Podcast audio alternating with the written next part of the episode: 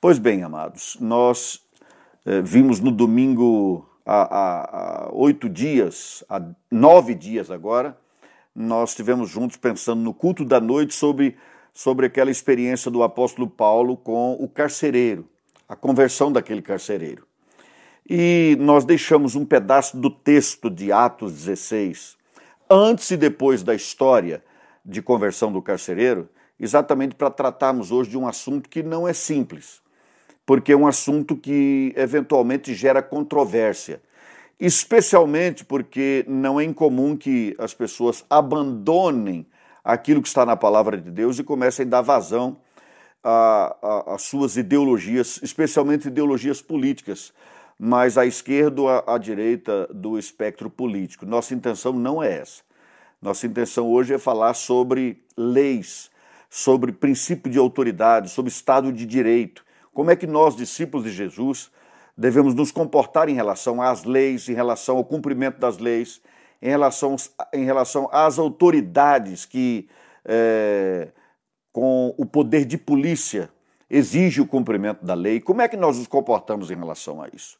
E nós vamos ver o texto que está em Atos, capítulo 16, começando no versículo 19, que diz assim: Vendo os seus senhores, quais senhores? Senhores daquela moça que adivinhava e de quem o apóstolo Paulo, por ordem e por unção, por, por poder de Deus, expulsou um demônio.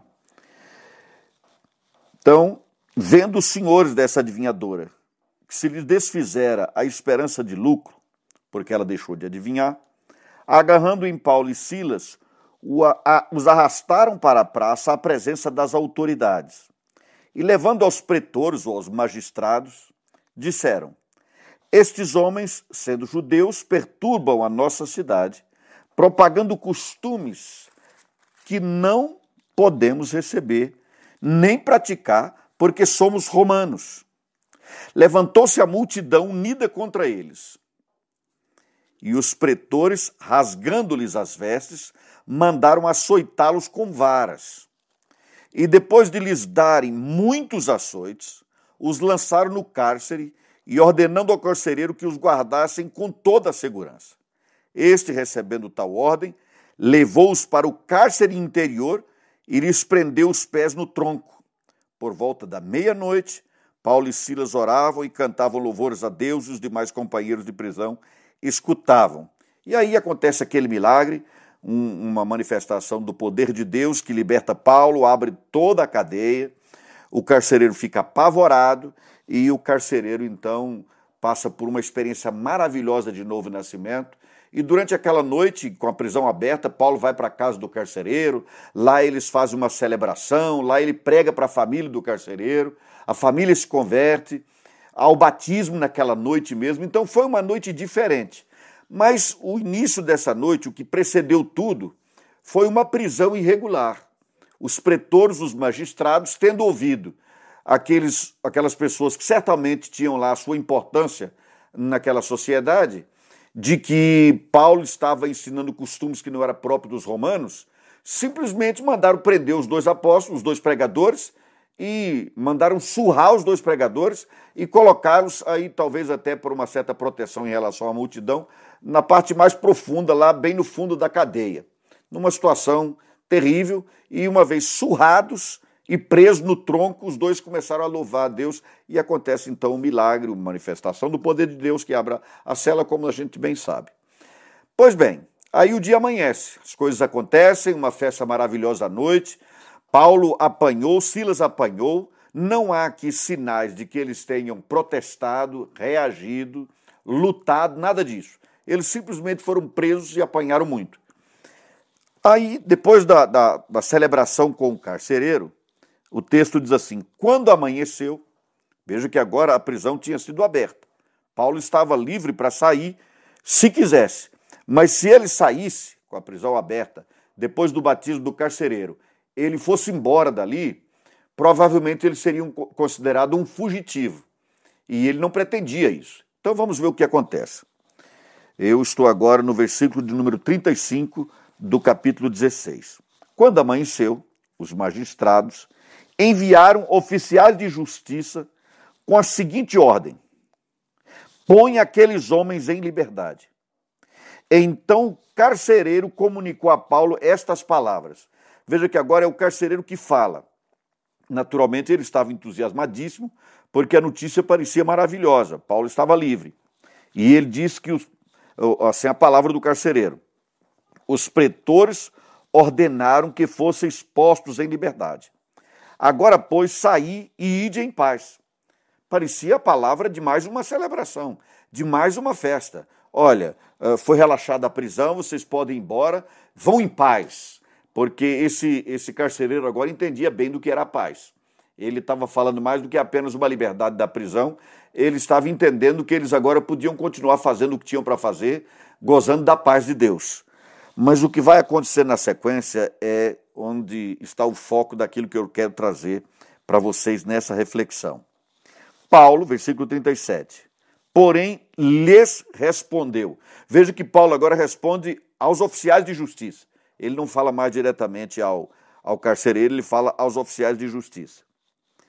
Sem ter havido processo formal contra nós, nos açoitaram publicamente e nos recolheram ao cárcere, sendo nós cidadãos romanos.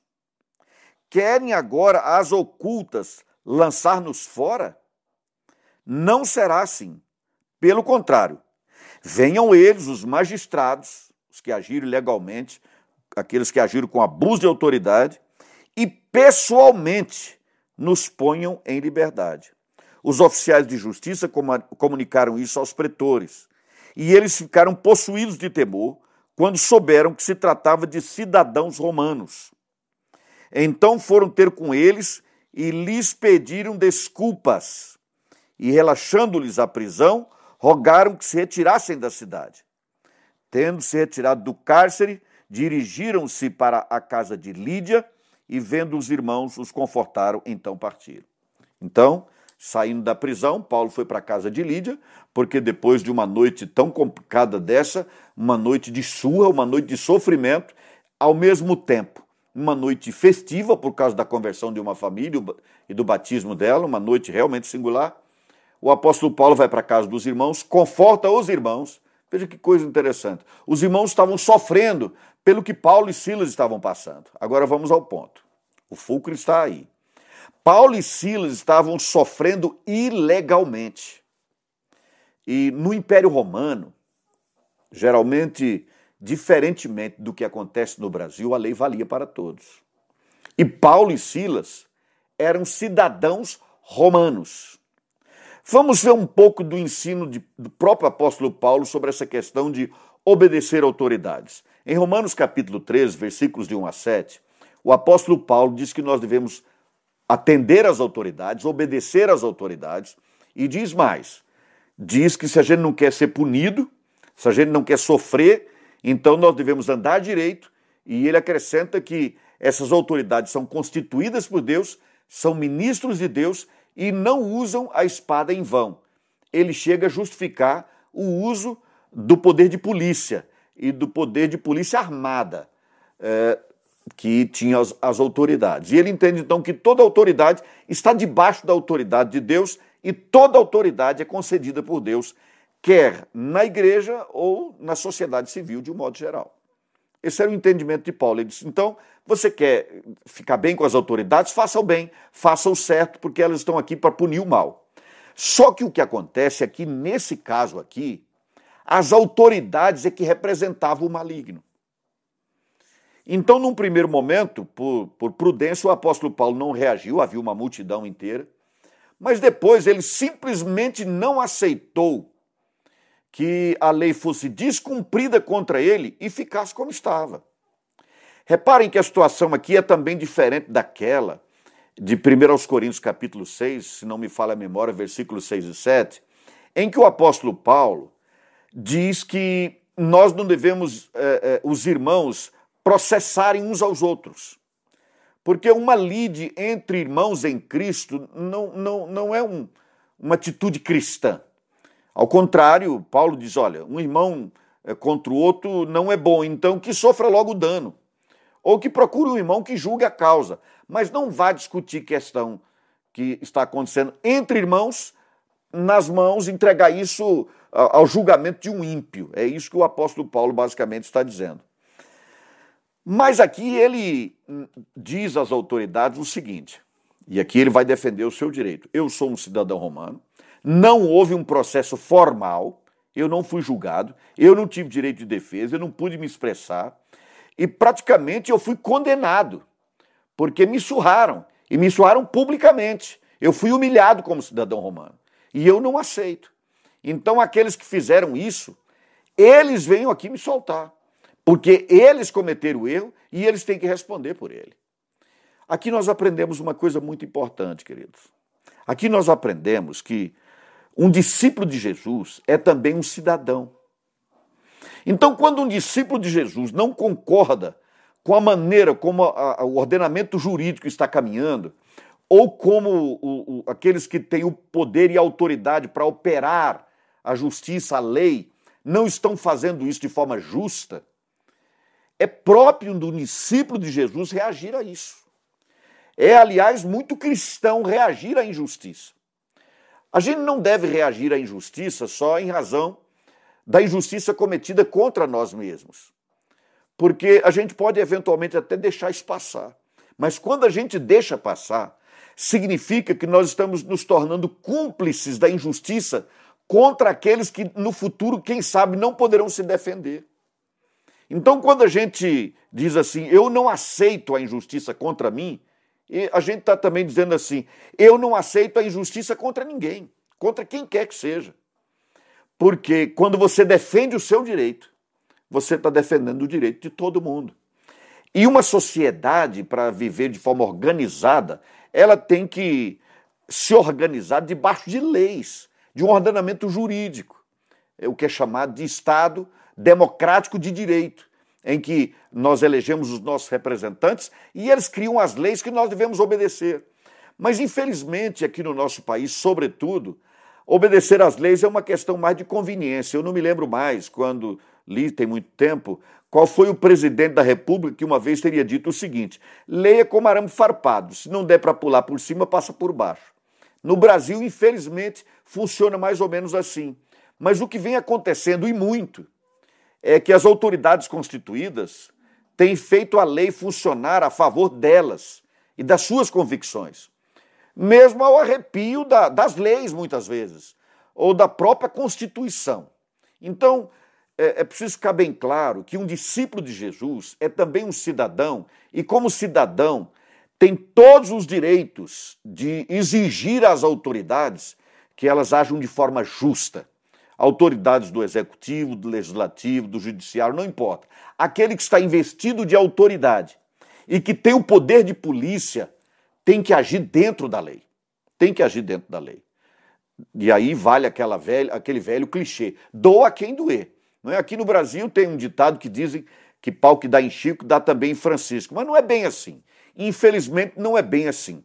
Ah, uns são mais iguais do que outros, infelizmente, perante a lei.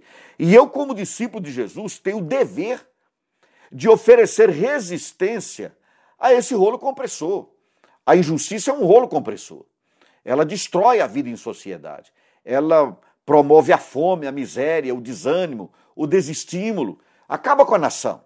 Então, eu, como discípulo de Jesus, tenho o dever de defender a lei defender aquilo que está é, acertado pelo legislativo, que a sociedade deve atender deve cumprir. É claro que uma lei pode se tornar anacrônica, ela pode ficar vencida no tempo. Aqui no Brasil falam que a lei não pegou. É uma expressão estranha. Mas, de qualquer forma, nós devemos ficar atentos, não é tanto a uma lei ou outra, porque o que não falta nesse país é lei. O que nós devemos ficar atentos é se a operação do direito, ao invés de promover a justiça e a equidade, não estão promovendo a injustiça. E isso nós não podemos aceitar. É próprio de um discípulo de Jesus não aceitar isso. E isso não é descumprir o que a palavra do Senhor fala em relação à autoridade. Por quê?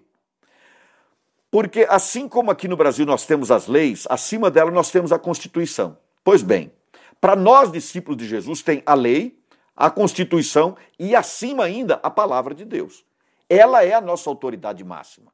Por exemplo, o apóstolo Pedro estava pregando em Jerusalém, houve lá um alvoroço, muito problema estava acontecendo, Problemas bons, naturalmente, mas as autoridades não estavam gostando disso e proibiram, depois de prender Pedro e outros, eles os proibiram de pregar a palavra.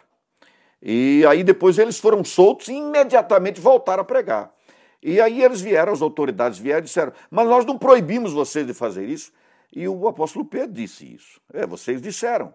Mas importa antes obedecer a Deus do que aos homens. Então, se os homens criam leis que afrontam a palavra de Deus, nós não só não temos o dever de cumprir essas leis, como temos, como temos a obrigação, o dever cívico e, sobretudo, o dever cristão de oferecermos, oferecermos resistência a essa lei que contraria a palavra de Deus. Quer um exemplo? Qualquer lei, por exemplo, que autorize matar criança no ventre. Qualquer lei que autorize as mães matarem as crianças no ventre, o aborto, isso está contra a palavra de Deus.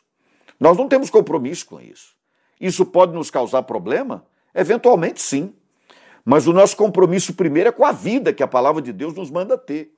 Com a vida do nascituro, com a vida da criança, com a vida do feto. Porque Deus o conheceu ainda uma substância sem forma, é o que diz a palavra de Deus. E os seus dias foram escritos e determinados, porque desde que ele não tinha forma, Deus já o tinha criado de forma assombrosamente maravilhosa. Nós temos o dever de defender a vida. Portanto, nosso compromisso em obediência às autoridades é, está sujeita, nossa obediência, à autoridade maior do que todas as autoridades civis, que é aquele que concedeu às autoridades civis o poder e a autoridade que é o próprio Deus. Nosso compromisso primeiro é com Deus.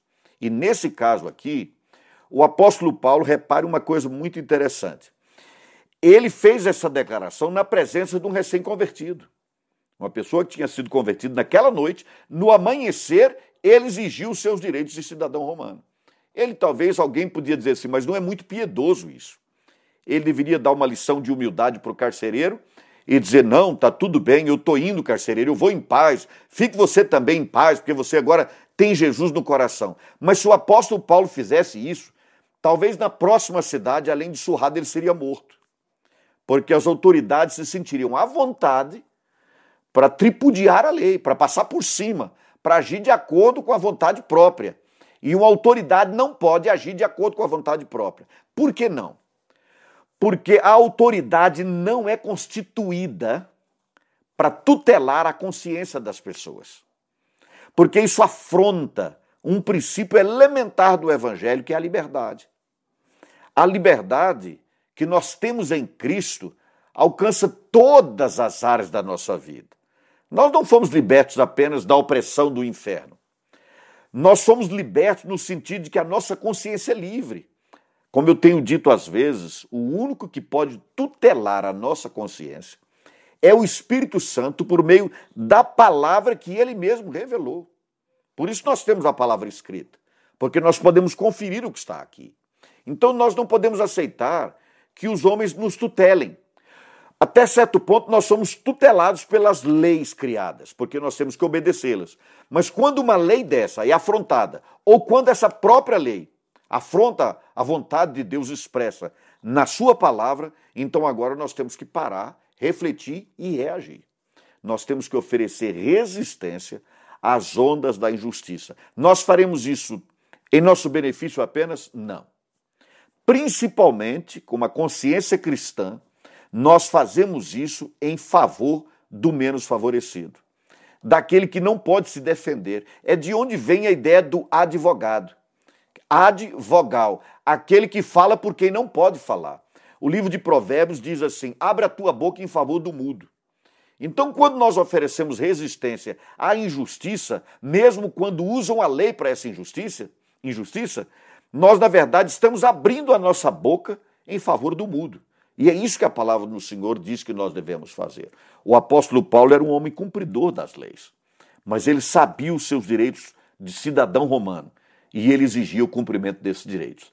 Nós temos o direito de exigir, por exemplo, não vamos, como o apóstolo Paulo não fez, não vamos lançar mão das armas para agredir ninguém, não é nada disso. Mas nós temos o direito de exigir de forma legal, dentro dos princípios estabelecidos pela própria lei, temos o direito de exigir que a Constituição seja cumprida e que nós sejamos eh, cidadãos que, que vivam em liberdade. Liberdade de nos expressarmos, liberdade de irmos e virmos, liberdade de dizer o que pensamos, enfim, liberdade plena de consciência. Ninguém pode tutelar nossa consciência. E infelizmente, infelizmente, nessa nossa América Latina, volta e meia aparece alguém pensando que pode tutelar a sociedade. E aqui no Brasil isso volta e meia acontece. Hoje nós temos alguém aí que defende muito a liberdade, liberdade de expressão, liberdade de ir e vir, mas isso não significa que nós não estejamos ainda correndo o risco de que aqueles que, em nome da liberdade, impõem a, a, a ditadura, que eles assumam o poder aqui, de jeito nenhum. Nós, como discípulos de Jesus, temos que exigir que a nossa Constituição seja cumprida. Nós somos cidadãos brasileiros. Não é menos piedoso você ir às ruas para exigir o cumprimento da lei do que você ir ao culto para adorar a Deus. É... Mais uma vez eu quero lembrar disso. A palavra do Senhor nos ensina a ser cidadãos cordados que fazem o bem e que cumprem as leis. Mas a palavra do Senhor nos ensina também que nós devemos nos opor, oferecer resistência a qualquer um que promova a injustiça.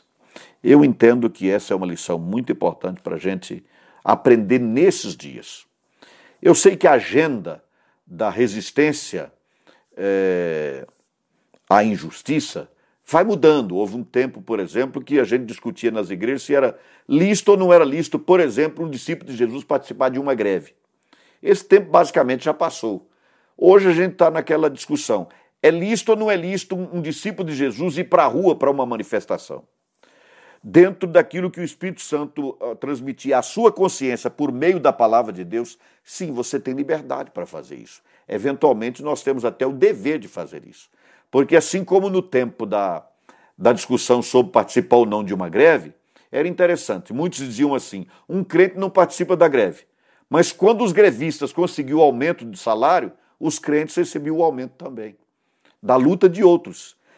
Hoje nós estamos lutando para termos um país livre, um país onde o cidadão tenha efetivamente o direito à, à livre escolha, por exemplo.